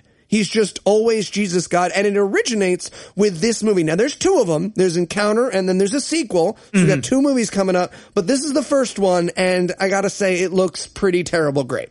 Now, isn't this the same God Jesus guy from Revelation Road or, or something else that we Yes. watched? Yeah, yeah, that's what I thought. Yeah, okay. Yeah, I've- been looking forward to revisiting this bizarre fucking actor. So with that to look forward to, we'll bring episode 72 to a merciful close. Once again, a huge thanks to all the Patreon donors that help make the show go. If you'd like to count yourself among their ranks, you can make a per episode donation at patreon.com slash godawful. That's patreon.com slash godawful and thereby earn early access to an ad-free version of every episode. You can also help us a ton by leaving us a five-star review on iTunes and by sharing the show on all your various social media platforms. And if you enjoyed this show, be sure to check out our sibling shows, The Scathing Atheist and The Skeptocrat, available on iTunes, Stitcher, and wherever else podcasts live. If you have questions, comments, or cinematic suggestions, you can email godawfulmovies at gmail.com. The theme song for this episode was written and performed by Ryan Slotnick of Evil Giraffes on Mars, and all other music was written and performed by Morgan Clark. If you like what you hear, hear more by following the links on the show notes for this episode. Thanks again for giving us a chunk of your life this week. For Heath Enright and Eli Bosnick, I'm Noah Lugeons, promising to work hard to earn another chunk next week. Until then, we'll leave you with the Breakfast Club close. Rihanna strangled Dwayne by accident because his hair was so soft and fuzzy. Claire was a naughty little child protective services agent. Brianna and Dwayne died in an unfortunate Amelia Bedelia misunderstanding with a lawnmower and some marshmallow fluff.